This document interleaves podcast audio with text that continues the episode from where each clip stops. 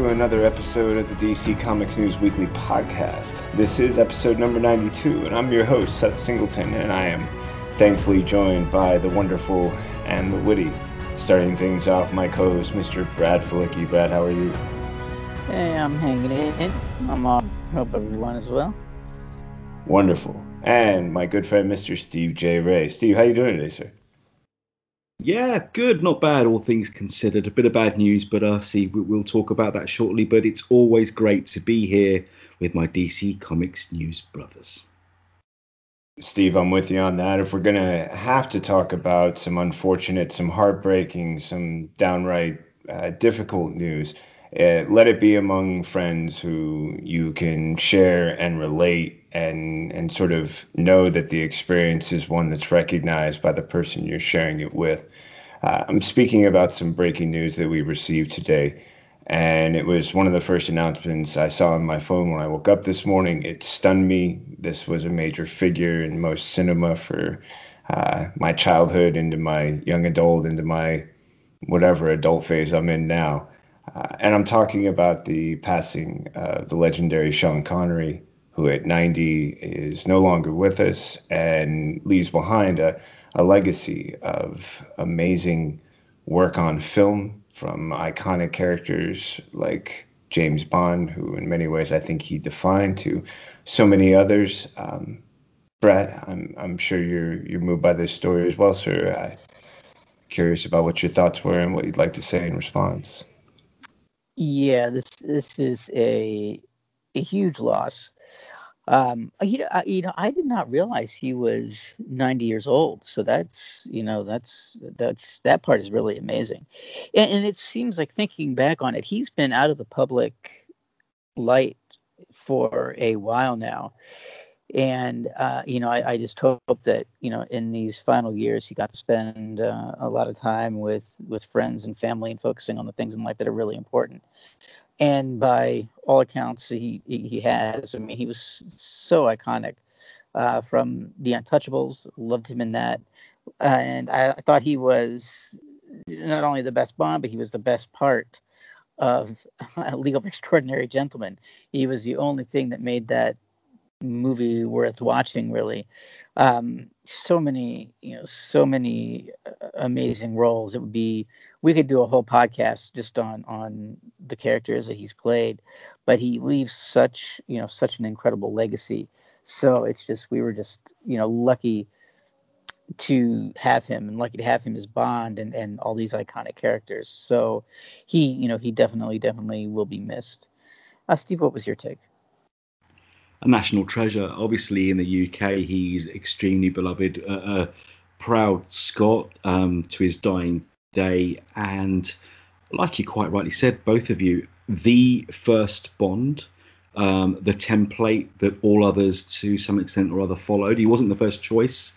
I don't know if you know that that he uh, Roger Moore was actually the first choice for Bond, but he was tied to playing the Saint. But I don't think Bond would be what he is today if Moore had gone first because I'm a bit of a Bond purist. I actually did read the books before I saw any of the films because I was too young um, to see the movies uh, because they had a slightly adult tinge to them. So I did actually see Sean Connery on TV as Bond, though I was grow I grew up in the uh, Roger Moore era. But I said I've read the books, and Bond to me always had that dark edge. He was more of a broken character, and I think that Connery personified that far better than almost anyone who's preceded him. For me, Roger Moore was a man of his era. Again, they all portrayed a, a part of their times, and Connery has been criticised in later years because he is a man of a different era. His views were possibly a little bit old-fashioned, but his body of work is what we should be talking about because as an, as an actor, he was one of the best there is,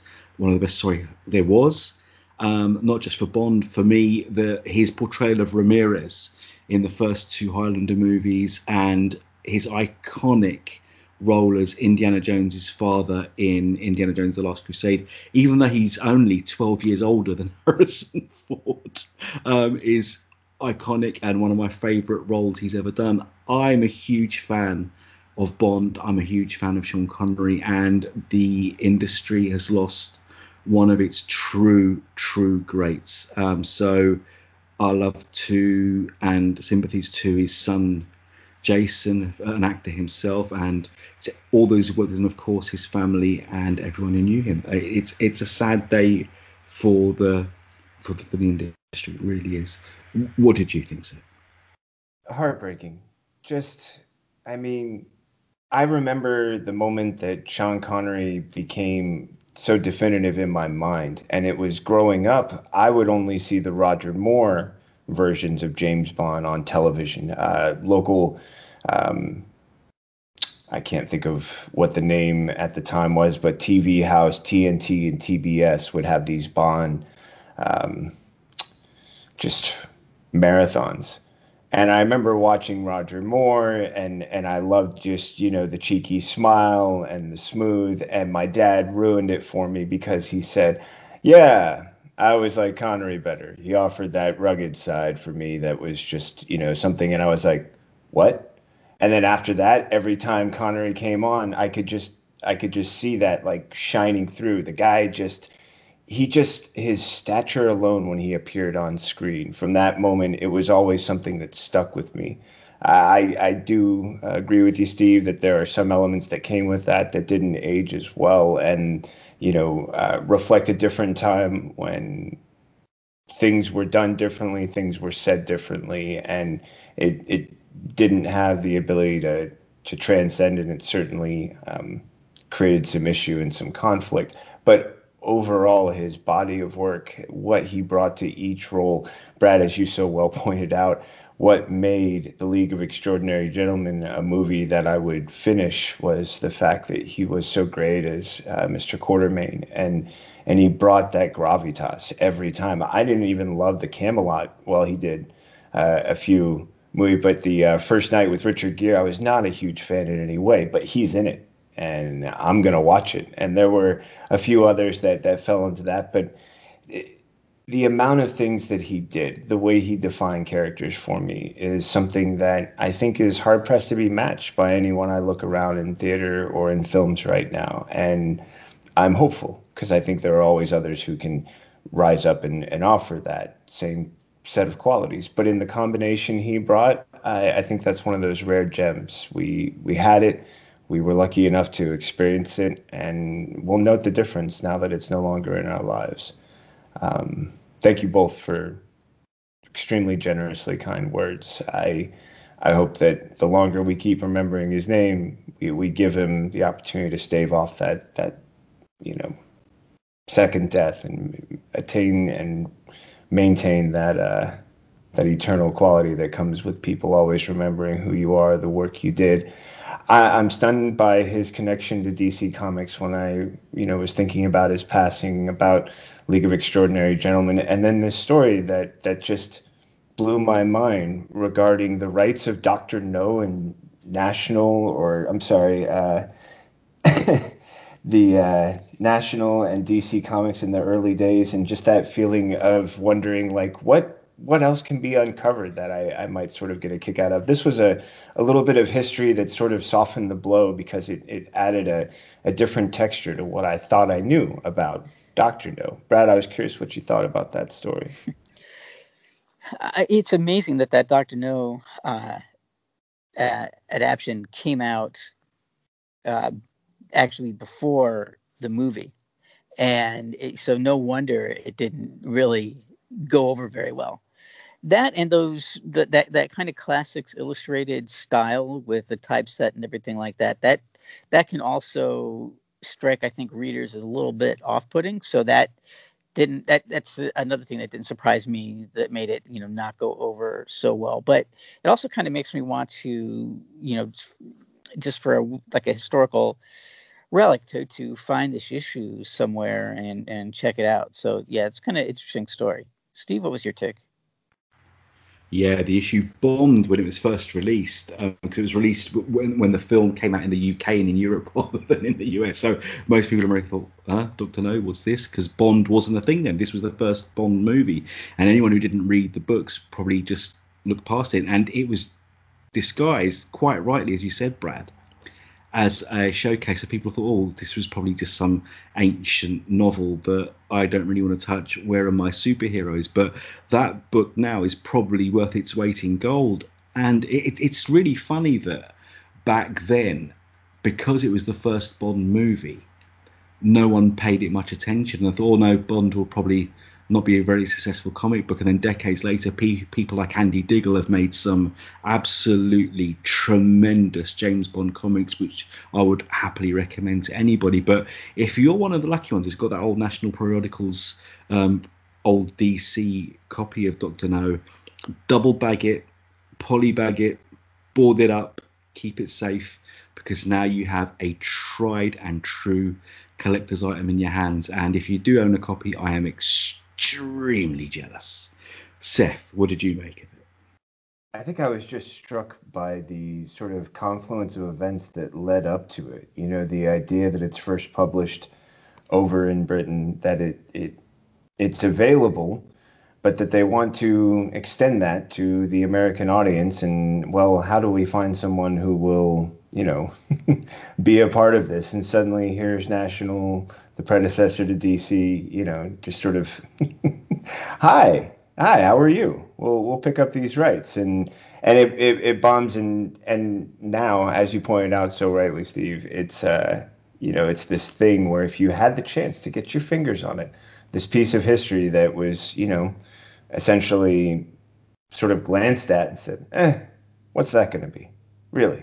What's what's and Brad, I am curious too. I would I would love to get my hands on a copy, glance through it, and just sort of, you know, smile at the fact that this is this moment in history that it, it didn't have the relevance it was, you know, going to eventually have now, but it, it also had this feeling of uh, just a, a, period in time where I, as I looked at the cover, I was listening to what you were saying. I thought, no, yeah, that probably would be a little off-putting. Yeah, there's some lettering, there's some, you know, uh, depictions where you just sort of pause and go.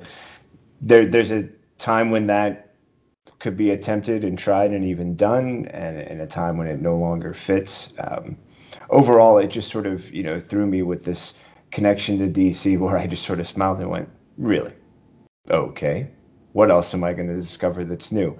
Luckily, whenever I'm doing one of these shows with you guys, I come across something else, and it it for me just sort of lightened a little bit and softened the blow. You know, uh, I think we'll probably have moments where we can look back, and we'll continue to on the career of Sean Connery. But knowing that you know he had this tangential connection to DC Comics through Doctor No, through James Bond, was uh, uh, really fun trip down history for me. And again, sort of softened things a bit, just gave me a sense of time and perspective. And I think that's one of those things we can look forward to almost every story we're talking about. We're, we're talking about it in the now, but the relevance, it, it has one now and it could have even more later on. We're going to move into all of our categories now for episode 92. We're going to start things off with movies, move things on into TV and streaming, finish it up with a little bit of comic news, and leading us off in the movie news category is a bit of fashion advice. And Brad, I'm on a speaker. This is somewhat akin to radio, but I'm looking at you. You can't see it, but I'm looking at you, Brad because Anne Hathaway has given some very thoughtful advice to Zoe Kravitz regarding Catwoman and how to wear, how to, you know, uh, portray Catwoman and the costume and everything else that goes with that. Brad, I'm looking at you. You feeling okay? yeah. What's your thoughts, my friend?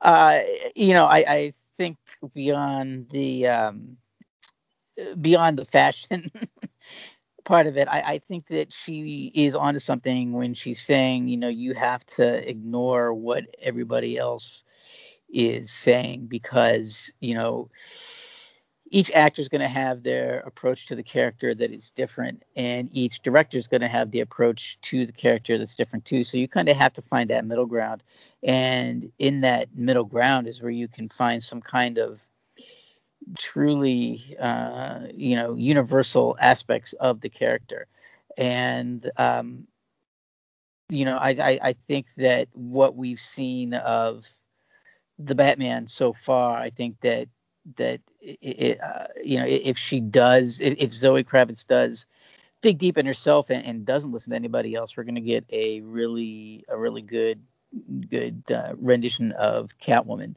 because so far what what we've seen has been great. We haven't even seen that much of her yet. So yeah, and you know, fashion wise, look, anything is better than than Halle Berry's costume. The second, the second I knew you were doing that. I have to go back to it because that was the worst comic comic character costume in a movie I've ever seen. I mean, hands down. And as soon as I saw that that you know when they released the pictures of Halle Berry in the costume before the movie came out, and I thought, man, this is going to be good. This is not going to be good, and it was not. So, yeah, um, you know, if if Zoe Kravitz stays in the uh, like beanie face mask cutout look that she has in the trailer, that is still so much better than than Halle Berry. So that's that's my, that's my take on that. Steve. Um, far be it for me to disagree from our fashion icon, our, our, leader, our hero, but I actually think that Halle Berry looked fantastic and it was a fantastic costume. It was a terrible Catwoman costume. well, maybe that, there you go. There you go. Fabulous. oh, I, fabulous, don't get me wrong. She looked great in it. oh, yeah. Mm-hmm. Yep, definitely. But no, you're quite right. It was a terrible Catwoman costume, but I, I, I could quite happily look at it for a while. But I digress. Um, yes, um, it's brilliant that Anne Hathaway said, um, "My advice to you is uh, don't listen to anybody else's advice. So by that standard, she shouldn't listen to Anne Hathaway's advice and listen to everybody else's advice. I don't know. It's just a weird one, but I agree completely. I think the best thing she should do is just be herself and go with her instincts because that tends to be the best decision. And I'd like to offer a piece of advice to Zoe Kravitz, and that is read more comics that's the best way to get your feel and your take on Catwoman. Um, I can't wait to see this film. Like you said, Brad, what little we've seen so far has got me very happy. So yeah, can't wait to see her. What did you make of it, Seth? How can I argue with our fashion man, Mr. Brad? Like, come on. I mean, really, what what what, what am I thinking here? I, I simply I I could try, but then there's failing in a very embarrassing way. Brad, uh, without question, my friend, if even if it's simply that mask that we see in the trailer, this simple cutout, that's going to be better than the version you were describing. And yes, I, I do believe that Halle Berry has the elegance to pull off anything. What she was pulling off in Cat, her Catwoman was not a Catwoman costume. It was a costume, but it wasn't a Catwoman costume. And I love this advice. Don't listen to advice. And then if you are going to listen to advice, I love that the quote mentions the fact that each version of the character is specific to the director, which sounds so much like something you would want to keep in mind if you are going to go on and read more comics, right, guys? Like, uh, think of every version of Catwoman that you've seen. How many are there, by the way? Go ahead and just try and list. How many different versions of Catwoman are there? There were three in the 60s TV show to start with. Right, but in comics, how many have Oof, emulated blimey. that version? How many have changed little twits, little Green bits of it, just from the ears?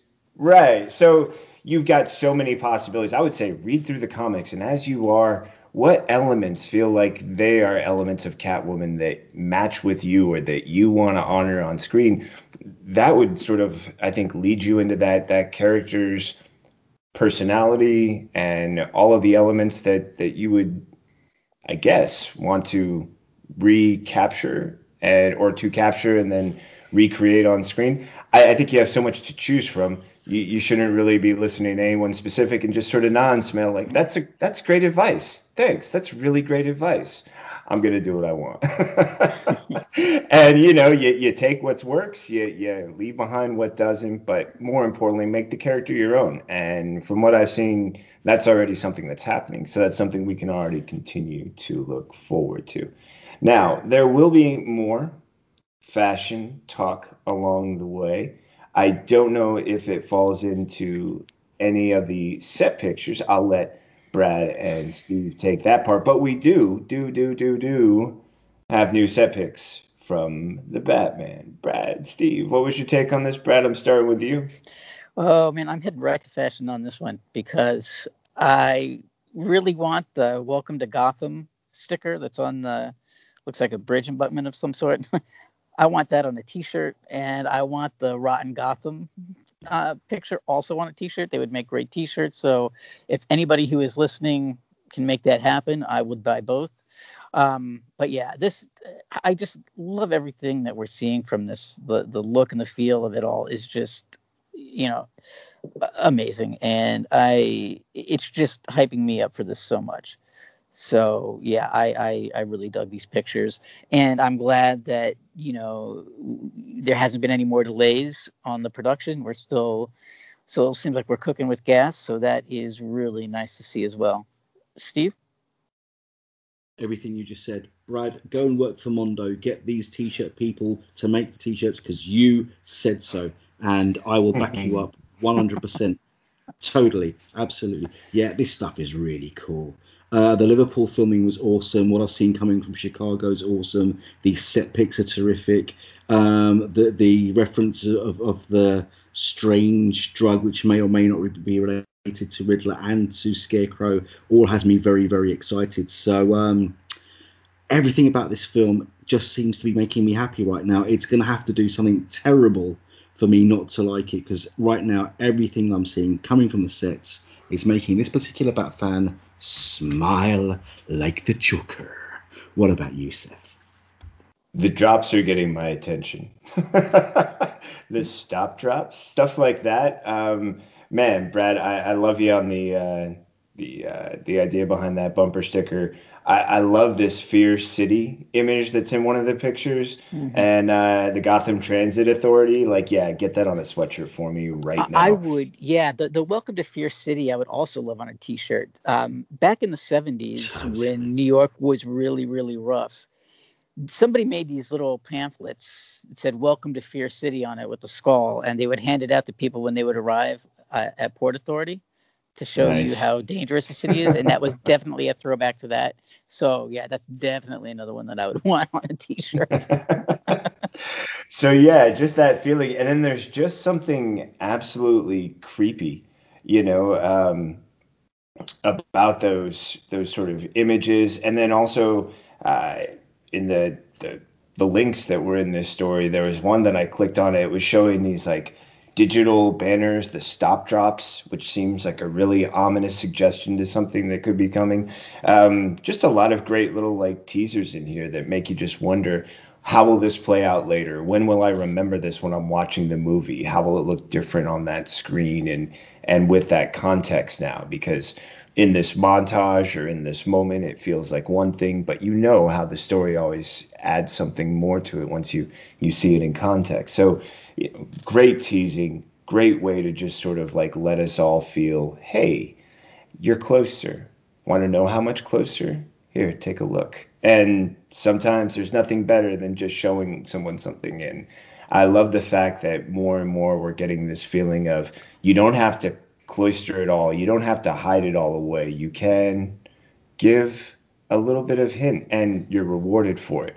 Like you look at all that free press just for just for showing us some stuff. In fact, we're going to talk a little bit more about who's been showing us some stuff simply with the fact that Zack Snyder sharing a little set picture for us to drool, question, speculate over. Brad, what was your response to that, my friend? Uh, I'm glad to to see this picture because I had my doubts with all the news coming out of everybody that's coming back for reshoots and things like this. I was kind of figured that because of COVID, something would happen where this would get delayed and pushed back because you know they would have to delay these reshoots. But this, like with the Batman, it seems like this production's moving full speed ahead. So it's good that Zack is sharing these photos and you know keeping the hype going because you know that I don't think the hype's died since they since they announced it. So yeah, I'm glad to see this you know trucking along. Steve. Everything you just said. Um, it's moving along and it's moving along in a positive way. And every time I hear that another actor from the original productions joining it, and uh, to the case in point where even more Joker scenes because I do believe that I know it divided audiences terribly. I do actually really like um, Leto's portrayal, particularly after having read Three Jokers and seeing the original criminal aspect of the Joker as seen in Batman number one back in 1940. He is much more that Joker, that silent Joker that when he laughs be scared rather than a Joker who's consistently laughing. I, I really enjoyed his his his much more nuanced performance. It wasn't over the top, and in Suicide Squad, it's even said that most of his best stuff was cut. So what we didn't see wasn't even what David Ayer wanted us to see. So I'm happy with every casting choice. I'm happy the production's moving on. I'm happy it's going to be a four-hour TV event rather than just a big movie. And when people say, well, listen, if he's got to do all these reshoots, then the Snyder Cut was never finished in the first place. People, think about this. For it to be the Snyder Cut, he has to film it the way he wanted to film it. What we got was the reshoots that Joss Whedon and Warner Brothers gave us. That was not the Snyder Cut, clearly, because it was someone else's shots. And what did we get in that? Moustache Gate and Muppet Steppenwolf. Please let the man make the film he wanted to make because that is the Snyder Cut. It wasn't completed. Special effects needed to be filmed, and the reshoots he wanted to do, he didn't do. So everything I'm seeing, just like we said with the Batman, yeah, count me in. I'm invested. What about you, Sam? I think it's great news about the reshoots. I think it's really important. Uh, I love the fact that you know the Joker has been added to those reshoots, so we can see how he was supposed to appear in Justice League originally. And I love this follow-up story we have, just you know about how you know David Ayer responded to all that. Um, quick go around as far as you know what you guys thought about that little bit of news before we shift on over, Brad. Yeah, I I am all for these characters all coming back, even if it is Jared Leto's Joker, who most people didn't like, um, because I I'm kind of hoping that this in some ways can tie up in a bow all this you know all the DCEU stuff, you know, and we can continue on with these films. Uh, and on another side, I'm glad that he's coming back because maybe we will get the uh, the new cut of Suicide Squad, and maybe we'll see his Joker in another light if there is indeed all this footage that we haven't seen. So uh, I, I'm all for the redemption of Jared Leto's Joker in people's eyes. Uh, Steve? Yeah, exactly that. Let's see the performance the man gave rather than just see part of it, just see a portion of it that was what the studios decided they wanted us to see. Um, we've said it a million times before. I've always been a firm advocate of let the artists create their art, let the director tell their story, let the actors portray the role as they wanted to. We saw a truncated version of Justice League, we saw a truncated version of Suicide Squad, and apparently most of Leto's best stuff was on the cutting room floor. Um, he's a talented actor. I've liked him in everything else I've seen him in. I did not hate his portrayal of the Joker. So if there's a chance to see more and he can redeem himself in the larger public's eyes, then more power to him and more power to the filmmakers. Because I want to see art that's unsullied, uncensored, unrestricted, as it was meant to be seen. Um, what about you, Seth? I love that the story references that the tweet was two hands up. like, you know, just that simple little goal that you put up when you're playing paper football with your friends. exactly. It's just those, here you go, like, goal you know, what else can you say about it except great opportunity and that you've got a creator celebrating it too and saying, I think this is a great call. It should be done. And for the reasons that you were just pointing out, Steve, you know, that it was truncated, that we can now see both versions, that we can hopefully get to see all of what we were meant to see originally the first time around. And it sounds like uh, for this new version of Suicide Squad that we'll be getting, that's certainly something we won't have to worry about with a story that points out that the Suicide Squad had more construction than any other Warner Brothers film ever. Now, that sounds like one thing on the surface, but as you guys were reading this story, Brad, I'll start with you first. What was your take on this announcement? And does it fuel greater speculation, more intrigue, or something else about this new Suicide Squad movie we're watching?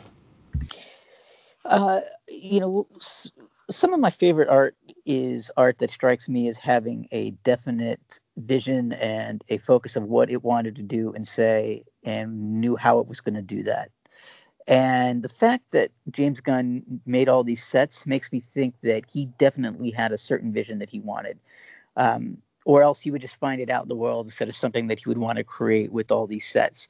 And the fact that there were so many sets created, it makes me think that this is going to be huge and over the top and and also what he has said before that this is kind of the biggest movie he's ever made. So and given that how large the cast is this is just going to be a complete a complete knock him down drag him out movie that i'm just i'm, I'm super excited for this too. Not quite as much as the batman but almost as much uh, steve yeah absolutely it's because if he's built this in the real world, the actual live sets, it's just going to add a lot more depth, believability, and and reality to the whole production. I mean, let's be honest and think back to the original Star Wars trilogy of the late 70s and early 80s. The fact that most of that was physically there is why those films have aged, in my opinion, a lot better than the prequels, which were primarily shot on green screens and where the CGI, where it may have been groundbreaking and innovative at the time, hasn't aged that well.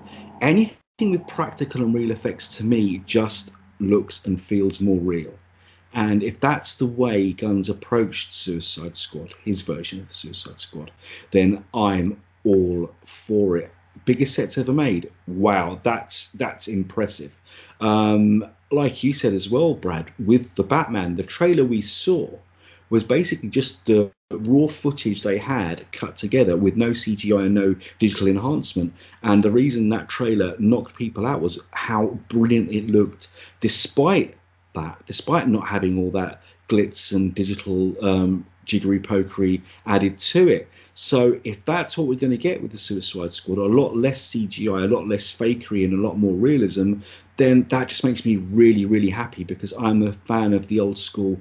Give me Thunderbirds that are actual uh, models on strings over the CGI version any day, no matter how much better written and acted the CGI version is. So uh, yeah, cool. Um, I want to see more. What about you, Seth?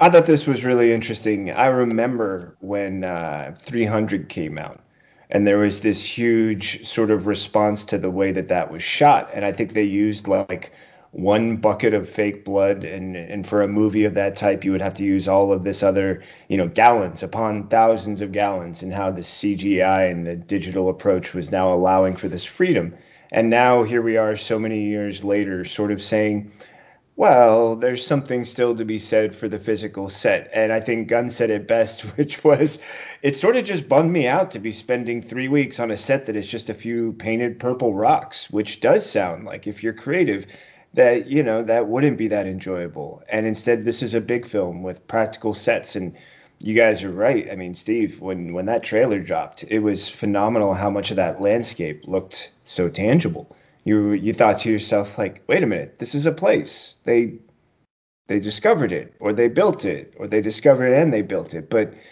work was put into this place. It felt so real, and then when the explosion started going off, you you felt like that destruction was even more real, less a computer generated idea. Um, I was really just overall impressed with this investment and the decision, and it sounds like it was just part of many um, wire cutting decisions that James Gunn was part of, or crucial decisions perhaps.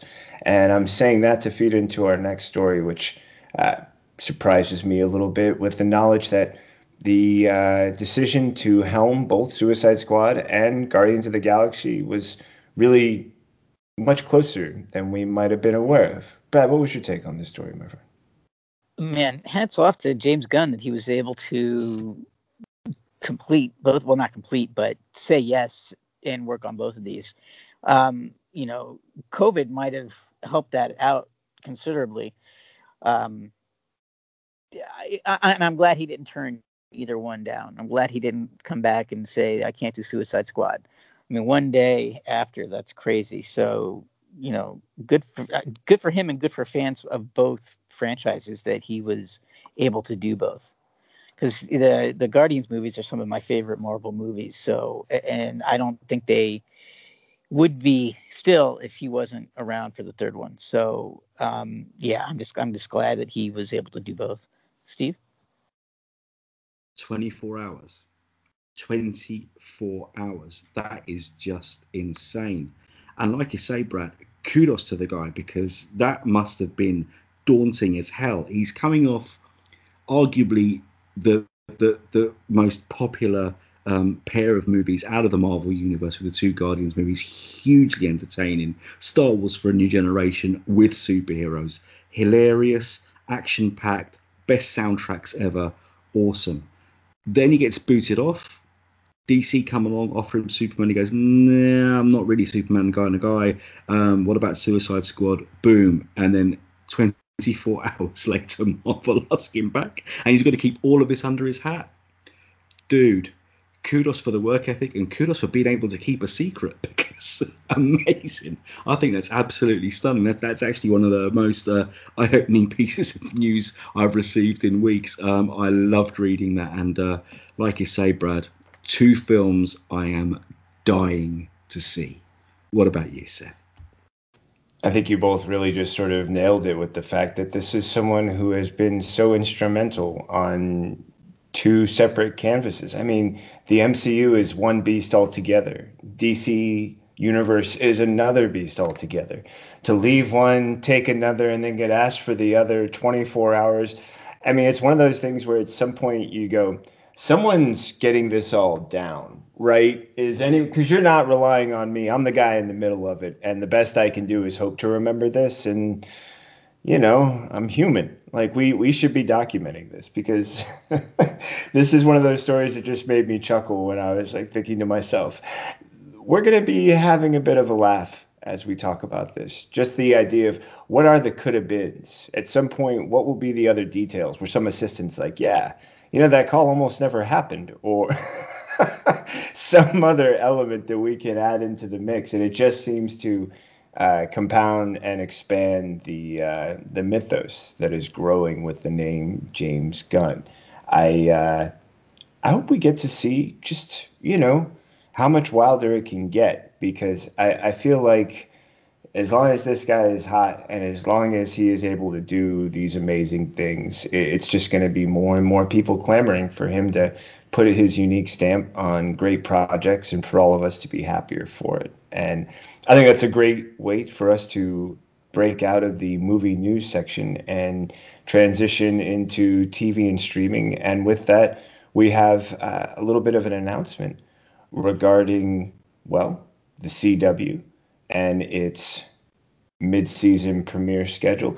A few things of note on there, but why would you hear them from me when you've got Brad and Steve? Brad, what did you take away from this uh, announcement? What were the highlights for you, my friend? Uh, I, I'm just really glad that we have dates for these. Uh, you know, once again, it's one of those things where things are moving again, and that's really great to see. And it's going to be a really packed January and February. Um, um, you know, I, I like that we're going to get Superman and Lois premiering right after The Flash on February 23rd. That's going to be a that's going to be a big day um, because I'm looking forward to to both of those. So, and we're going to be getting, you know, like a little bit before that, we're going to be getting Black Lightning on February 8th. So that's great to see that coming back. So, so yeah, I'm I'm looking forward to that. And of course, I think the big one is going to be the the Batwoman on uh, January 17th because that's you know a lot of us are wondering exactly what's going to happen with the season and how they're going to pull it off. So in the grand scheme of things, we don't have that too you know that long to wait till we find this all out. So what was your take, Steve? Exactly the same. It's exciting to see these shows coming back, and it's literally only weeks away now. We're into November tomorrow. So December and January, boom, new CW shows. It's a little bit of sweet um, because while I'm dying to see all these shows return, I do miss seeing the word Arrow on these schedules. But um, hey, um, what you can do? We're losing one, but we're getting Superman and Lois. So with the rough comes the smooth. I guess we've got to take it as it comes out. But um, I'm really excited for that new show and to see how well that does. I'm going to miss Supergirl when it ends after this season, but it's exciting seeing these. I'm also excited actually because I've seen that Walker, the new version of Walker Texas Ranger, starring Jared Padalecki of uh, Supernatural fame's also coming up. So I'm really looking forward to that one as well. Not DC related, but hey, I'm a Supernatural fan too, so that's my take on it. Yeah, really excited. Um, gonna miss Mr. Amell and the rest of the Arrow crew, but um, everything else looks to be very cool indeed. What about you, Seth? I'm gonna be completely honest. I I was totally sidetracked by the one for January 12th, which is a show called Trickster, and my brain couldn't stop going. They wouldn't do a Trickster show, would they? Would they Mark really Hamill. do a show Yes, with the? Yes, right. Like my brain, like uh, you know, rabbit hole. Like it was that fast. Like there were carrots tumbling, and I was tumbling, and all of it looked glorious, and and I just had to pull myself back for a minute and go, "That's not. Is it? Did we miss something? Is there a st- no? What is it? Why am I so knock it off? Yes, Brad. Uh, great, great possibilities here. I mean, I, I was really, I honestly thought to myself, what does it mean that Batwoman shows up on January 17th and February 8th is Black Lightning? For some reason, I feel like there could be a really great feed into the other. Um, I feel like it would be really fun if at some point we established really quickly um, an an interesting connection that can be a great thread for these shows. I I know that there's this like feeling that it's you know not what it used to be after the amazing crisis and then now after we've sort of gone through this pandemic pause. I think it's great that we've got new shows on. I love that it's got my brain tickled, especially on the imagination side of of what we're going to get to see. And, and you guys brought up some great points. You know, we we we are missing Arrow, but we are also getting a new Superman show, a Superman and Lois show, a show we've talked about with some really interesting possibilities and a lot of anticipation for what that's going to look like when it appears. And of course, we get flashback and following right behind that Superman and Lois. I think it's great to see all this. I, I do agree, Steve. You know, it will be uh, another change when Supergirl eventually leaves this ranks, and hopefully we'll get some updates for both that and Legends of Tomorrow because Sarah getting, you know, well, not giving any spoilers in case you might not have seen the recent seasons of Legends of Tomorrow, but I can't wait to see their dates pop on here as well. And, and overall, uh, to echo what I, I felt both of you were saying, this feeling of actually getting the chance to have dates and things to look forward to, like great shows that we've had to wait for as life has sort of adjusted to what our new reality is for the present. Uh, so there was a lot of great feeling coming out of it, and it's not the only television news to anticipate, to get excited about. Brad, we've got more fashion. Can you feel me looking at you? It's okay. Just wait for it. It's going to be like hairs tickling on the back of your neck. Why am I pointing this out to Brad? Because Titans, you know it. I know it. We love it. Just gave us a glimpse. First, there was the teaser a little while back, like a day or two before this story came, and it was our boy on a motorcycle. But now we're actually seeing him in Red Hood costume. Flicky Fashions, tell me what you're thinking. Uh, I, I like his pants better than Connor's. Uh, I can say that. Better jeans. wow, so it's not going to be a jeans gate, huh? Okay, we have avoided jeans gate. Well done, sir. Well done. but uh, yeah, I, I I like the look. It's um it's tactical, but also kind of organic and street level and pretty true to the comics. So I think they did a, a really a really good job, and it does have that kind of Titans feel. So yeah, I'm kind of looking forward to this. Uh, Steve, what was your take? Holy comic book accurate-tastic, Batman. Mm. Yeah, I love it. It's completely, completely Red Hood, straight off the pages of your favorite comic.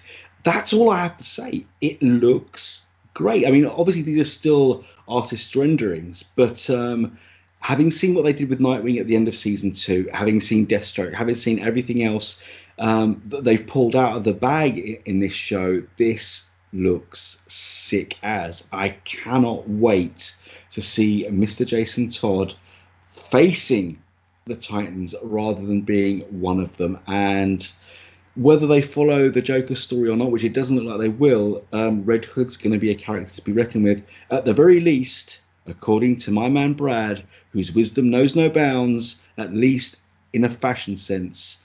Oh boy, he's looking good. What did you think, Seth? They're not a pair of jeans. They're not even a nice pair of jeans. But Flicky Fashions has stated they're an appropriate pair of pants and very tactical. I mean, I can say to date, I've never worn a pair of pants to which two holstered guns were attached right at the thigh. Um, the rest of it, Steve, you're you're right on, my friend. I mean, this is to a T.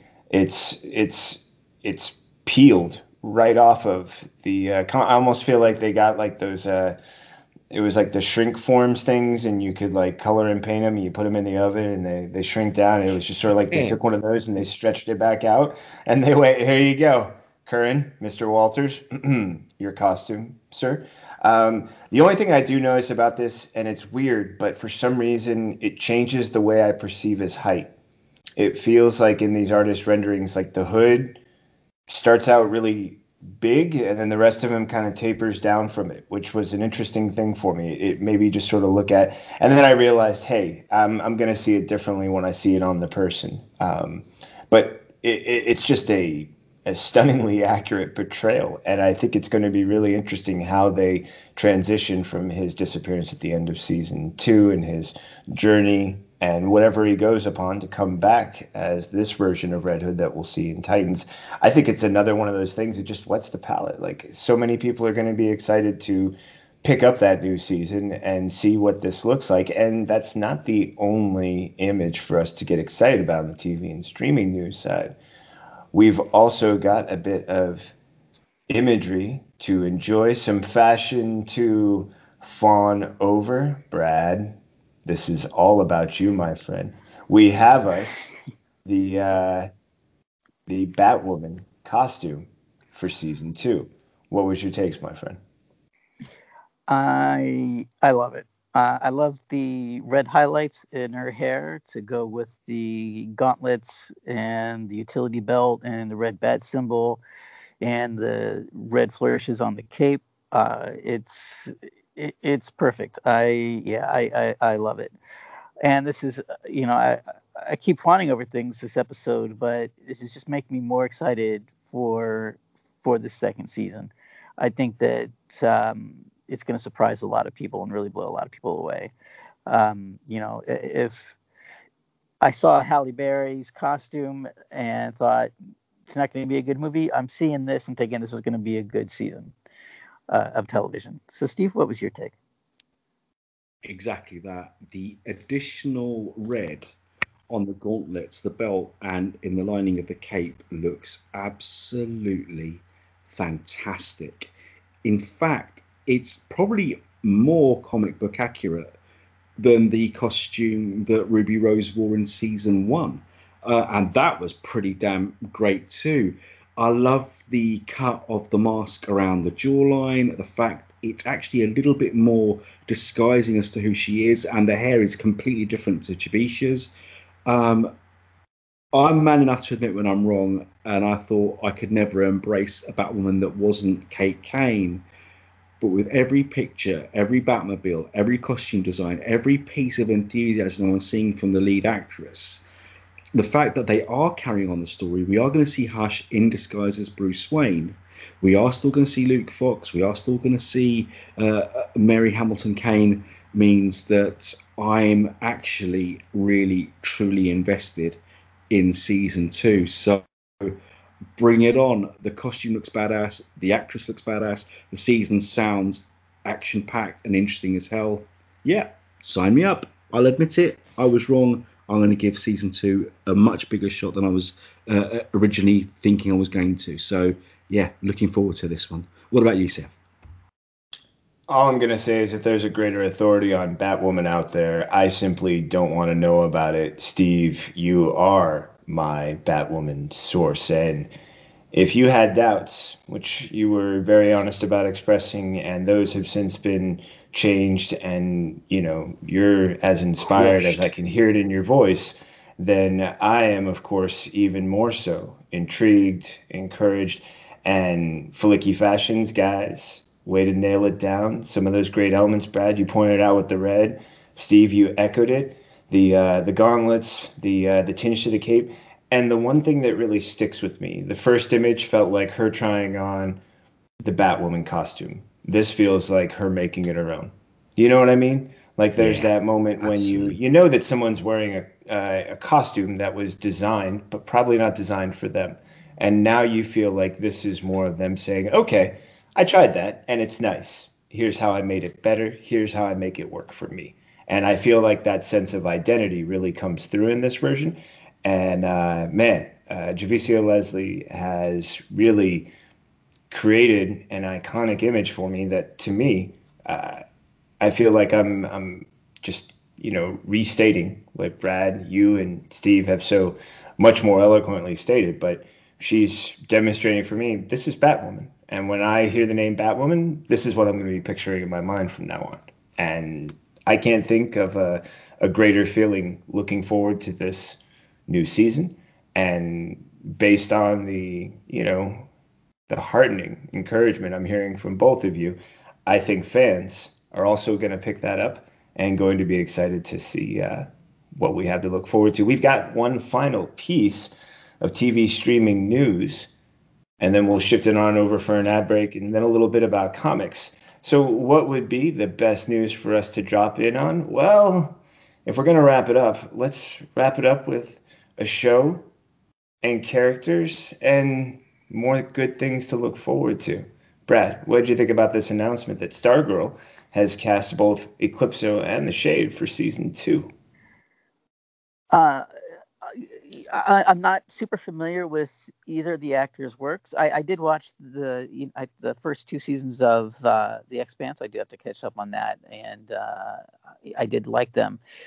But I you know, Eclipso is a great villain, uh, and it's great to see him there. But I was so excited to see that Shade is going to be coming to the show because I always thought of the Shade as kind of whoever holds that staff, Stargirl, Starman, Shade is their Joker. They're like main villain, and it, it brought me back to Starman in the 90s uh, Shade was probably one of my favorite DC villains in the 90s because of that Starman um, series. And it's great to see that character come back to be a villain for Stargirl because, you know, it's because Stargirl seems to be on such a good trajectory. I'm sure they're going to do amazing things with that character. And it's, um, it, it, it's Shade is definitely such an important part of um, like I said, whoever holds that staff, they're rogues gallery. So I'm so glad that Shade is is coming to uh, to the show. Uh, Steve, what do you think? Oh, really excited. Um, I, I like you, but I'm not too familiar with the actors. But who doesn't know Eclipso in the Shade? I mean, Eclipso is is one of DC's all-time ultimate big bads. The the character that can bring the dark side out of anybody. Your evil within you is unleashed when Eclipso's around. And the Shade, a master of manipulating light and shadow and casting darkness upon the world, a classic villain. I mean, Seth, you'll know this to both the Golden Age and the Silver Age Flash but who also became a bit more of an anti-hero and a mentor to, to Starman in the comics. So um, this is huge, absolutely huge. Um, because of the uh, this is something that Brad and I love about the original season of Stargirl, the whole Justice Society implications, the fact that it's a character that had history with the original Flash and the modern day Flash is massive. And Eclipso has already said, huge, fantastic DC villain. I loved Stargirl season one, and with every little bit of news that's coming out, I am sure that I'm going to love season two even more. Color me excited, even though the darkness is coming. What about you, Seth? Steve, the Shade is one of those characters that longtime Flash fans, longtime JSA fans, swore they knew up and down, and then gradually realized they didn't. And Brad, you brought up a wonderful memory for me about Starman in the 90s, uh, and and how we we saw a new side of Shade. And Steve, you, you brought up so well the anti hero concept, one that I've actually really enjoyed recently portrayed in the Hawkman series by Robert Venditti, which showed him as actually more of a compatriot and an ally to uh, yeah, to our good friend Mr. Carter. And and even in the journaling by Carter, he mentions that at some point, even during his times in the JSA, during that period, he saw Shade as someone different from the other villains. It was an opportunity, but it was also something that was uh, about a deeper meaning for him. And it was also just a part of who he was, not a defining part of who he was. So, yeah, I'm really intrigued now to see this version uh, that we'll get to see in Stargirl. Stargirl season one, just it really did a wonderful thing for me. It it hooked me with that opener, with that great pilot. And by the time it came to a close, I thought to myself, okay, you've you've cemented this deal with me. Every episode lifted, challenged, gave me hope and questions and wants and desires. And of course, what's the most dangerous thing with all of those? Eclipso, the one who twists your desires, who knows what they are, who takes even the best intentions and warps them into your darkest, most evil secrets, the one who you know, corrupted Valor, the one who challenged Superman, the one who brought about, you know, the apparent death of a Starman in the 90s uh, annual crossover series they did with him. Eclipso was that really dark, scary, abandon hope, all ye who enter, as that that series opened with that great concept, and to see that evil, especially in the hands of someone so wicked as Cindy, ooh, that is not a good person to start off with. that gem in that person's hands is even more dangerous. What we can see, what we can hope for. And I love that even Geoff Johns is saying in this article, like Eclipso is so terrifying. You know, he's so very different. And I love that concept of how he's so different as an antagonist and a villain. These are going to be some great challenges and just part of all the fun and excitement we can look forward to with this new season of Stargirl. And man, um, I'm also curious to see what they're going to, you know, keep from those elements that I knew from my earliest days of reading Flash and and knowing what the history of Shade was with the Flash uh, from its beginning to to the time we know now and what that relationship has been like. It, it's going to be fun to see how those versions are presented on the screen.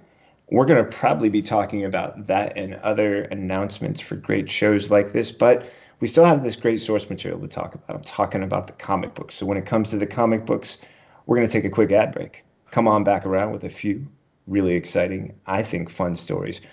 I'm looking forward to sharing with you and talking about with Brad and Steve. And uh, hang out for just a minute. They'll be right here after this ad break. This is Seth Singleton from DC Comics News, here to tell you about the Spinner Rack. Each and every week, DC Comics publishes so many great books, it can be hard to decide where to invest your time and money. And that's where the Spinner Rack comes in. The Spinner Rack is my honest attempt to rate, review, score the top five books from DC Comics each and every week. How can you listen? It's easy. All you have to do is go to your favorite platform, subscribe to DC Comics News Podcasts, and wait for the new episode to load up. Join me each and every week as I sift through the best from DC Comics and pick my top five books. Can't wait to share them with you and to hear your scores when you share them with us, right here on the DC Comics News Podcast. First, there was the DC Comics News Podcast. Then came the Spinner Rack. And now, the third show brought to you by the guys that brought you all that other stuff I just mentioned. I am the Knight. A story about the stories. A show celebrating Batman, the animated series. Week by week, episode by episode. Just when you thought it was safe to put on a pair of headphones, I am the Knight.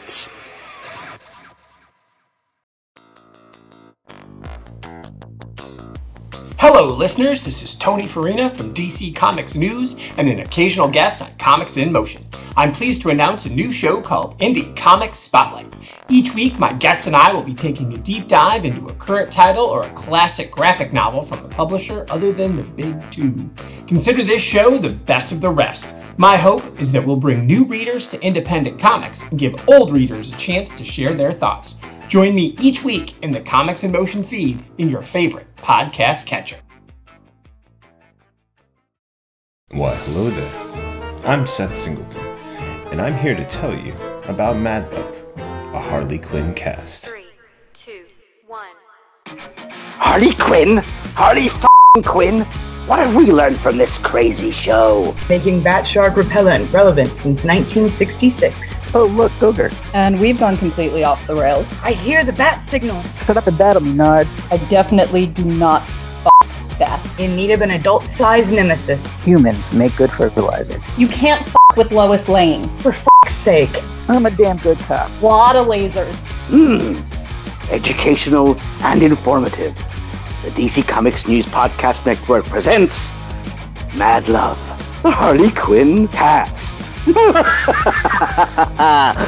Back to you, Seth. So, tell us your thoughts. We'd love to hear from everyone out there. Or not. That's really up to all of you. F***ers. And just like that, ad break over, comic book news on its way. This is the DC Comics News weekly podcast. I'm your host, Seth Singleton. I'm hanging out with Brad Felicki and Mr. Steve J. Ray. Now, I figured why not get the unfortunate delay story out of the way first? We can move on to some more fun things. When it comes to delays, the announcement that Catwoman, the Soul Stealer original graphic novel, is now being delayed three months. We've had delay stories in the past. There's been a bit of a lull in them, but they're going to happen from time to time. Uh, what was your take on this announcement, Brad, and any sort of feelings about, you know, what it means that we haven't had Well- these delay stories? We got another one. Well, yeah, it's good that we haven't had them, um, other than with Amethyst. I think it's the latest one. Um, you know, what's interesting with this one is that they didn't really try to give a reason. They just said it was delayed. So I'm a little curious why they are delaying this. Um, but it seems, you know, no matter when this comes out, it's going to be a big year for Luke Fox between the possibility of he becoming the new Batman in the John Ridley series and him playing a big part in this story as well. So yeah, um, it, it's a bummer, but I think that um, you know three months isn't isn't as bad as it could be. Um, uh, you know, better on June 1st, 2021 than like on October 1st or September 1st or something like that. So, um, you know, and, and there's certainly going to be no, um, I mean, we're not going to be wanting for Catwoman and Batman type related stories in 2021. So we'll have plenty of stories to read. So hopefully this wait won't be too bad, but it is still kind of a bummer. Uh, Steve? This story does not make me. This story makes me. But hey, like you said, Brad, we're getting it. Late, but we're getting it. That's what's more important. What I hate is cancellation. This book is not coming. Uh, delayed three months. Heh. We've waited longer. Uh, 10 years for Black Adam movie and 28 years for Miracleman: The Silver Age book three. So what's what's a couple of months between friends? I can live with it. And like you said, Brad, uh, December next month now, November tomorrow, we're getting the new Tom King uh, Clay Mann 12 issue Batman Catwoman miniseries. So uh, that'll keep me going till the summer and beyond. So not happy, but hey, there's worse things to worry about, like stage three lockdown happening in the UK again next week. Another grrr story. But I'm going to shut up now and pass the mic to my brother Seth. In context, this Gur story is much less of a Gur story. Certainly, I I do um, I do note what you pointed out, Brad. Yeah, the fact that there there really was just this statement and, and that's about it. There there wasn't as much about the uh, explanation going with why it's happening. We just know that it is. And I think if there's one thing that's come out of the pandemic experience that we've all gone through and are experiencing in different stages, uh, sort of up and down, is this feeling of you can't rush any of this stuff. Like it, it happens on its own time. You, I have found myself more and more becoming patient with the idea of like, oh, it was supposed to happen and it didn't. Hmm these things happen. and beyond that, there's a, simply a feeling of, you know, um, what do we have? And you both pointed out some great points, which is between the uh, upcoming Tom King series and so much other activities surrounding Batman and Catwoman. We will have some Catwoman to tide us over. And Steve, as you mentioned, delay is not the same as cancellation. So I'm also heartened by that. And I keep in mind the fact how few cancellations we've had how uh, you know the the most recent one, Brad, that you pointed out would be Amethyst, and that it, for the most part, these don't seem to be a byproduct of something we can't unravel. It just sounds like an issue came up. It's not part of a, a chronic issue or an issue where it's constantly repeating, and you're seeing this happen across numerous titles. And it's just one of those things where it'll be a couple months late, and everyone's still going to be okay. So keeping all of that in mind, I felt that it was uh, a nice update, but not something that was heartbreaking or overwhelming or drastically disappointing. And then there was so much more great comic book stories to talk about, like this great one about the fact that DC Future State's Immortal Wonder Woman shows off the new adventures of Nubia. I was curious about your thoughts on this title and what this new little teaser offers for us. Brad, starting things off with you. Also, any fashion notes you'd like to add for us for this story? no pressure. You know, that's what I that's what I was going to start off with, and I just I love I love the costume. I love the the sleeves. Oh and, yeah. yeah, it's, it's a great great So costume cool. design. Yeah, man, this this is going to be this future state stuff is going to be a lot of fun. And um, you know, you guys weren't on last week, but Kelly and I did the news last week, and I was saying that these future state comics are really might be the tipping point that really gets me into digital because I'm going to want to keep up with all of these, and you know, and, and doing that retail might not be the easiest thing. Um, so I, I'm just excited about all these and these characters and and Nubia. And I also mentioned this on earlier episodes too that I, it was a character that I wasn't super familiar with. So it's going to be fun for me to be able to get more familiar with this character through these issues. So I'm I'm really looking forward to it. Uh, Steve, what do you think? Exactly that. Um, I'm looking at this design, and A, it's gorgeous. B, it's beautifully drawn. C, it's stunningly coloured. And as an old school fan, with that massive hair and that pose and that jawline, does it not really give you a classic 80s, 90s John Byrne vibe? It's literally a classic Wonder Woman pose, like like John Byrne would have drawn in them in his his era of Man of Steel and uh, Wonder Woman when when that first um, inkling of a possible romance between the Man of Steel and, and Diana of Themyscira was was announced. This this image is gorgeous. All these other stories I'm seeing, the Immortal Wonder Woman range, where there's not just Diana, there's a three or four different Wonder Women all there, and the whole fact that we're seeing Diana with a grey streak in her hair, a Green Lantern ring, and Batman's utility belt, and now Nubia as well. Brad, if you weren't familiar with her before, pick these books up, and I'm sure you'll love her as much as Kelly and I do because this character is going to kick 11 kinds of butt when Future State hits our spinner racks, our comic book stores come January. I am dying to read these stories. This art's fantastic. Yeah, I'm there. What about you, Seth? This art is stunning. I mean, just absolutely gorgeous. Uh, the costume, like, I want this costume. I'm not even hesitating about it. Like, it looks so cool. It would suit you, Um, sir. Thank you. Thank you. I, I think it would. And, you know, I'd, I'd go through whatever grueling process I'd have to in order to, you know, make it fit, you know, all the right ways. But it is, it is awesome. And Steve, I think you're right on with the, the jawline, the hair.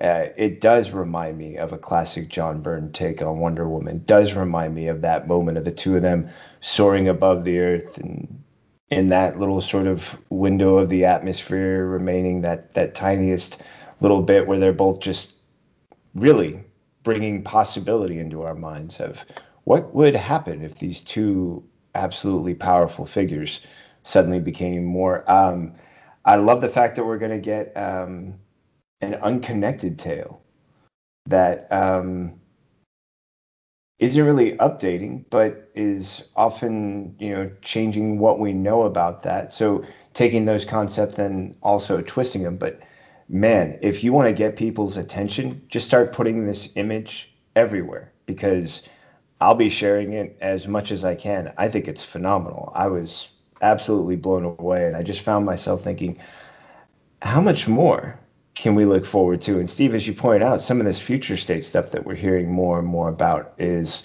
really suggesting a lot of fun in our future. I I think I think I'm gonna have a lot of fun with it. I have a feeling you guys are gonna have some fun with me too. And if we're gonna keep having some fun, why not enjoy a little bit of fun about the uh, Tales from the Dark Multiverse, sort of Elseworld like series we've been enjoying up until now with a Batman Hush number one and a little bit of a preview. Curious what you guys thought about this glimpse at the upcoming title and uh, what more could be in store inside. Brad, starting with you, my friend. Yeah, I think that the Hush storyline makes a perfect uh, transition to the dark multiverse because these darker stories can get even darker when they're told uh, in this, you know, the dark multiverse. And uh, Hush was definitely kind of a dark story. So yeah, this is this should be fun. And I've liked the other ones too. And it makes me curious. This this is probably not the only one of the second run of these dark multiverse series. So I'm wondering, you know, I'm wondering what else we're going to see. So hopefully we'll, you know, we'll get an idea of that soon. Uh, Steve? What was your take? Absolutely the same. The original Hush series is one of my all-time favorites. I mean, Jeph Loeb can do no wrong in my book. He's written three of the finest Batman tales of all time with Hush. Uh, Long Halloween and Dark Victory. So the fact that this is getting the Dark Multiverse treatment makes me very, very happy. And when I see anything drawn by Dexter Soy, I get even more happy because this guy, I don't know if you've looked at the preview art in this uh, article, um, it looks awesome because it's pure Dexter Soy. His facial characteristics, his body language, the way he draws characters at ease, not just in action, is one of my favorite um, aspects of his art. He's he's a brilliant storyteller. But he does a fantastic job on these pages of uh, homaging and looking at the Jim Lee artwork from the original Hush and you can totally see that it's based on it, but it's still got that lovely, scratchy, more um, earthy Dexter Soy, Dexter style to it. So I am excited as hell. I mean, I've already read it because it, it, landed in box this morning. It's out on Tuesday, and I may not actually um, assign this to one of my Dark Knight news writers. I might just review this one myself because it looks great. Um, Hush, I'm going to shout about you from the rooftops. I will not be silenced. Shh, Steve has spoken. What about you, Seth? Well, I'm going to start out with folks, you heard it right there. It's a story so good, Steve is not letting it go to his other writers. So, waiting, waiting. Did that sink in? All right. because, yeah, these dark multiverse takes that we've been able to enjoy so far so far have been phenomenal. Uh, recent things that I've been able to enjoy that that just sort of you know twist what you know and then show you what happens when you take it in a different direction. Phillip Kennedy Johnson has been gradually impressing me. And I loved what you were saying about Dexter Soy. And as I was looking through the images, I thought to myself, he's right. It does capture that same atmosphere that you remember from the Jeph Loeb Jim Lee series. And yet at the same time, it has as much of a personal touch as you would need from the artist in order for it to make them theirs. And man, that's a gift right in and of itself. You know, that that feeling of something that knows where it's referencing and yet at the same time just has that bit of comfort and confidence through it. It it feels like something that I I'm going to enjoy reading and now that I know that it's in box, and I haven't even glanced at it yet because that's like my Saturday afternoon sort of, you know, relaxation, enjoyment, do a little bit of grading, and then I've got some great books to look forward to. I don't know if I'm going to be able to get that grading done, man. I might just have to dive into box and then, you know, get to it later. Um, and that's not the only story we have to talk about some great art. Our next one is about an all star assemblage of artists, an homage to the complete Batman The Dark Knight Returns. What a collaboration compilation. Brad, I'm starting off with you, but Steve, I feel like you have a few things to add as well. So, Brad, what do you got, my friend? Yeah, I'm sure. Yeah, I'm sure Steve has a lot to say. um, I I think this is a kind of a cool idea. I kept like thinking in terms of music, like what would happen, you know, and it has been done before in, in similar ways, I guess. But if you took like a classic Beatles uh, record, Revolver, Sgt. Pepper's, and had other really good bands cover the songs, you know, uh, how you know how that would turn out, and uh, that, that's kind of how the feel is for this. The art of Dark Knight Returns is so iconic. It's kind of interesting to see other takes on it. And that was one of the things about the um, animated version of Dark Knight Returns is that it didn't have that Frank Miller art, so it had a completely different feel. And it wasn't all bad, but it was just different. So this is just kind of a it's going to be really cool to see how these these turn out and how these other artists kind of reinterpret it. Uh, Steve, what was your take? DC, take all my damn money. Why don't you? I mean, wow. It's no secret that Dark Knight Returns is not only one of the greatest comic books, one of the greatest Batman stories of all time, it's one of my all time favorites. I've got the original four issues, I've got the hardback, I've got the softback collections, and I'm going to get this one too. Why? Because Brad, once again, you scooped up my brain and said that the biggest letdown, apart from issue four and what the hell happened to the ending, about Dark Knight Strikes Again was how awful the art was when compared to uh, Dark Knight Returns. And this art, it's every different shade of comic book. It, it, it's it's it's artists doing crazy things in their own style, but yet with the same panel layouts, the same design of the original comics. And I'm looking through some of these and I'm just grinning from ear to ear like I've lost my tiny little fanboy mind. So I don't care that I'm going to own this book five times now. I really don't because this version is not like any of the others. That's my excuse and I'm sticking to it, okay? Enough said. Seth, wow, what do you make of it?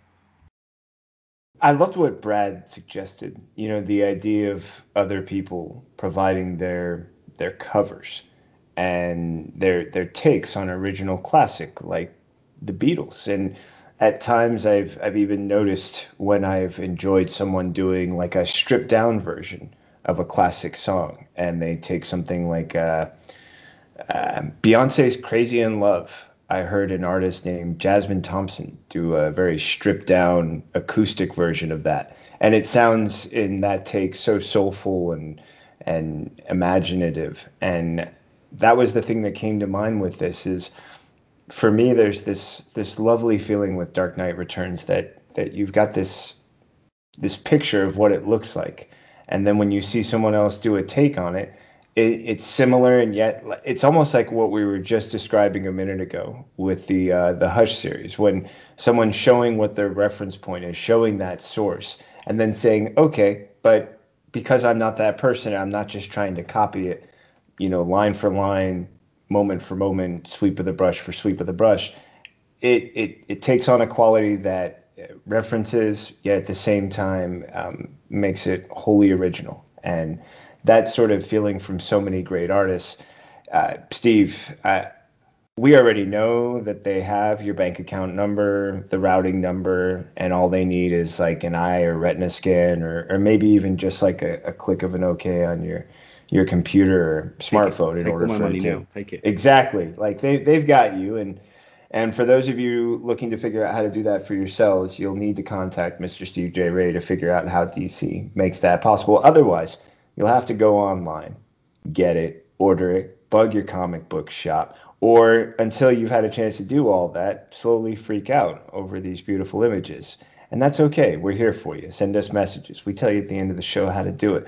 We'll talk you through it. We've been there. And if we haven't, we've got great experts who have. So you're okay. You're among family. And with that, I want you to be encouraged because we've also gotten a glimpse at all of the Batman titles coming along the way and for quite a stretch into the future. Now, there's a lot to take in here, especially with the fact that as we get into next year, we're talking more and more about the Batman, Catwoman, future state, so many other interesting and exciting titles guys, this was a, a lot to digest. Were there any highlights where you just said, This is the thing I'm going to be talking about on the show afterwards to my friends and in my sleep? Brad, you first, sir. Well, I uh, I'm liking that we are getting so much Batman. Uh, it seems like Batman's doing a lot of the heavy lifting in the DC universe now. You just cannot stop Batman in his popularity. He is not going anywhere, and I'm really liking what's going on in the um, the main Batman series right now with uh, you know how everything's going to fall after Joker War. So I'm looking forward to those issues. I I like the Neil Gaiman um, story coming out. Uh, whatever happened to the Cape Crusader in a deluxe edition. We certainly didn't have to wait that long for a Three Jokers hardcover. That's coming out November 17th, I think. So that's just a few weeks after the last issue hit the stand. So that's it's amazing to me how quickly they get these collected editions out now. Um, but I'm looking forward to that, um, and of course I'm looking forward to the next Batman Future uh, State series. So yeah, um, and Steve, you can I'm sure you agree that uh, between now and you know the end of February, we've got a lot of really cool stuff to look forward to. So what was your take on this, Steve? Wow, is my take to this. Um, you guys know me better than anybody. Um, more Batman. Okay, yeah. So where do I sign? And when I hear um, the words Nick Derington and Batman, I just get even more excited. I mean, if, if you look at just the featured image on this uh, article and the way it's homaging Detective Comics 27 and the first appearance of Batman, but now in a futuristic suit with the new Batman, who I now, after finishing Joker War and reading Batman 101, no longer think is Luke Fox, but his brother Tim, because I do not know why this character has been reintroduced when he was the black sheep of the family and was split up, and now suddenly he's back out of nowhere from outer space. He just walked in with that sad look upon his face. Um, I am even more intrigued when you add all these other titles. I mean, again, you guys know how much of an Alan Moore fan I am and how I was against uh, both Before Watchmen and Doomsday Clock until I read them, and how I was very against Three Jokers until I read it. And um, yeah, I got Three Jokers. Yeah, I love Three Jokers. Yeah, I reviewed Three Jokers, and the hardback's coming, and apparently uh, one of my quotes from my review is actually going to be appearing on the actual book itself. Um, what more reason do I need to buy that book? Uh, and then you've got Batman Catwoman, you've got everything else that's coming. The Road to No Man's Land omnibus hardback collected edition, so I can finally put my original books away and, and get a collected edition of uh, No Man's Land as well. Uh, hardcover of Detective Comics 1027 who do I have to kill to get these comics yesterday? That's all I can say. I know I'm buying them, even though I don't have the money. I may have to sell myself, my soul, my clothes, my cat, my blood, but it's Batman. That's all I have to say. It's Batman. Seth? I I I had a sense of what you were going to say when I saw this story on the list. I would like to think that I was close, and yet, as is always the case, Steve, you have far surpassed my hopes and expectations. It was clearly a wonderful breakdown of so much Batman from a true dyed in the wool Batman fan. Um, there is so much to look forward to. I love the suggestion that you've made about what we can be looking forward to. And I think it is a great echo of what Brad was saying. This idea that Batman has really been the workhorse. You know, he's really been uh, the engine behind DC and so much of what's been happening, and how he's able to just be the vessel for so many amazing stories that that leads to this this list of books, which would be a laundry list if it wasn't actually a checklist for everything you want to put on your shelf. And now you can. And as a collector like Steve, this means you can put other individuals away into safe places where they no longer have to be reopened because you have this larger context in which to view them from. And I love, Steve, that you brought up this idea about our future state Batman. Who will it be? Uh, who is it we can consider the suggestion you just made for the identity? Because our final story on the comic book news category is something to do exactly with that identity. I'm going to start out with you, Brad. What do you think about this take and, and about whether or not it's someone right in front of us or under our nose? Uh, you know, I I don't think I'm even going to speculate. I think I am just going to be surprised. Um, because generally when I do, I'm wrong. So I kind of want to just let this story uh, present itself and kind of uh, you know you know be surprised and not try to guess. Uh, Steve, I've made my uh, my prediction, and honestly, I don't care if I'm wrong, just because of the creative team behind this book. Um, John Ridley writing, Nick Derington drawing. Uh, have you guys read uh, Batman Universe? by uh, Brian Bendis with art by Nick Derington. Mm-hmm. Because that alone will tell you what to look forward to with the art. It's going to be dynamic as hell and different to anything you've ever seen. And whoever this new Batman is, my money's on Timothy Fox. Um, it's Batman. At the end of the day, it's a guy who fights crime at night dressed as a bat. And I want to see his story, who he is, and where he came from. Um, just like uh, Finger and Fox said, um, the legend of the Batman, who he is and how he came to be. That's what I want to see with this new Batman, and that's what I want to see with the uh, Bruce Wayne presumed dead but back in the Dark Detective series of Batman Future State.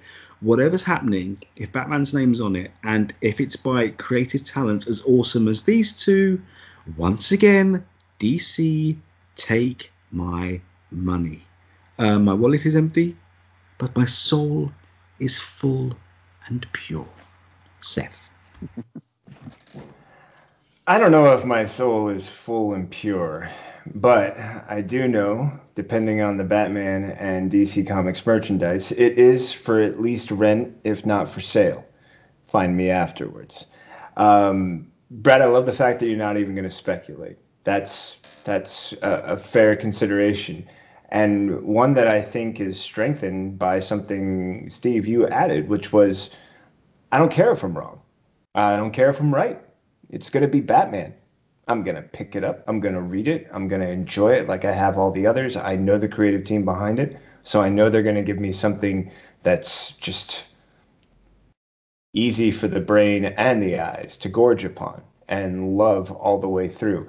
I could speculate as well. I could try and say, yeah, I picked up on hints here or there. I, I think your your call on uh, Luke's brother is a, a, perfect one, Steve. I think there's a moment in one of those panels where I thought to myself, well, that's an interestingly imposing stature to just suddenly introduce to me, especially while I'm trying to figure out who a new Batman could be. Interesting. All right, moving along, moving.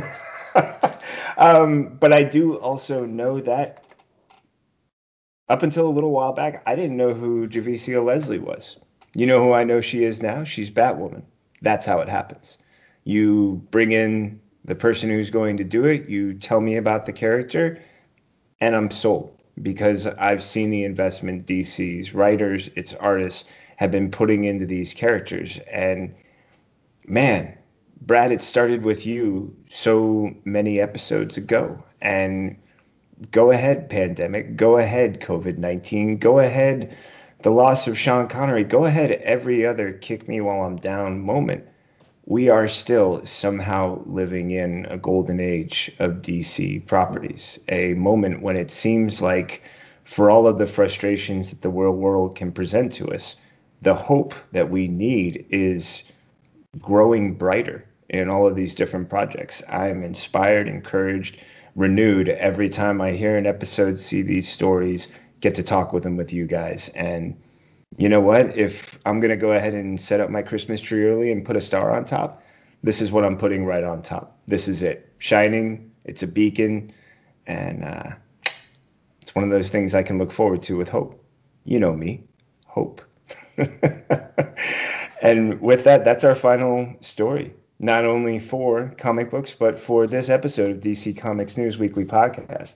It's been episode number 92, and I have been your host, Seth Singleton. I don't know what I was trying to say a second ago. It might have been like a seven something, but this was episode 92. I've been your host, and more importantly, I've been joined by the amazing Brad and Steve. Should you want to find them, track them down, perhaps negotiate a sale of some kind, whether it's for a soul or for something Batman related, or if it's about fashion, they're going to let you know how to do it. We're going to start off with Mr. Brad. Brad, how can the good people find you, my friend? Uh, you can find me writing news reviews, DC Comics News. Uh, you can find me on the Mad Love Harley Quinn podcast, also part of the DC Comics News uh, podcast network. And you can follow me on Twitter at FlickyB1. Steve, where can people find you? You can find me most weeks on this wonderful show with my brothers and sisters, the DC Comics News podcast. You can also find me every week on my own little show with my son or a special guest talking about Batman the Animated Series on the I Am the Night podcast. Every now and then you might even hear me on the wonderful, wacky, irreverent, hilarious Harley Quinn cast Mad Love 2 with my aforementioned DC brothers and sisters. Um, to catch my written work, just type in Steve J. Ray to the search engine of choice, and that'll take you to all my news reviews and interviews across both DC Comics News and Dark Knight News, or search Fantastic Universes from my very own little website my son and I created, which now has 15 wonderful writers there too. Um, chat to me on Twitter at lstevo, E-L underscore S-T-E-E-V-O. But hey, what about you, Seth Meister? Well, my good friend, you can most often find me hanging out and at my happiest when I am talking great stories, great news with these wonderful folks and a few others who couldn't join us this time, but make the picture so complete when they do on the DC Comics News Weekly podcast. You can find reviews of mine on DC Comics News. You can find me hosting the Spinner Rack. You can find me hanging out with these crazy kids on Mad Love. You can find me as Twitter on Twitter as one more Singleton, on Instagram as Seth the Writer, or my dogs Bruno and Fiji. You can find me and some silly little things I love to write. Uh, just type my name Seth Singleton and the word story into a search engine, and you can find the entire DC Comics News gang all the way out there on social media. All you have to do is type in that at symbol in DC Comics News, whether it's Facebook, Twitter, Tumblr, Instagram, YouTube. It's the at symbol, capital D, capital C, capital C O M I C S, capital N E W S. When you do, you let the whole gang know what you're thinking, what you want to know, and anything else you think we need to know. And if you make sure that you have hit that subscribe button on whatever podcast platform you're listening to, you'll never miss an episode of DC Comics News Weekly podcast episodes of Mad Love. It is as wild and irreverent as both Brad and Steve have pointed out. Really, just take a listen and you'll agree. You can catch Mr. Steve J. Ray hosting I Am the Night. You can catch me with the Spinner Rack. You can look forward to upcoming episodes, the amazing Flicky Fashions features. It's coming, folks. And also another one that has to do with Tropesville, but I'm not sure if I have the license to say it. So I'm simply going to say, look out for more about that. Here's how you do it you hit the subscribe button on whatever your podcast platform is, and you're guaranteed to catch all the great content from the DC Comics News podcast network. That's us. That's it. We're done. We only really have one last thing for you to remember, and that is to always read more comics. Oh, yeah. Thanks so much, everyone. Bye now.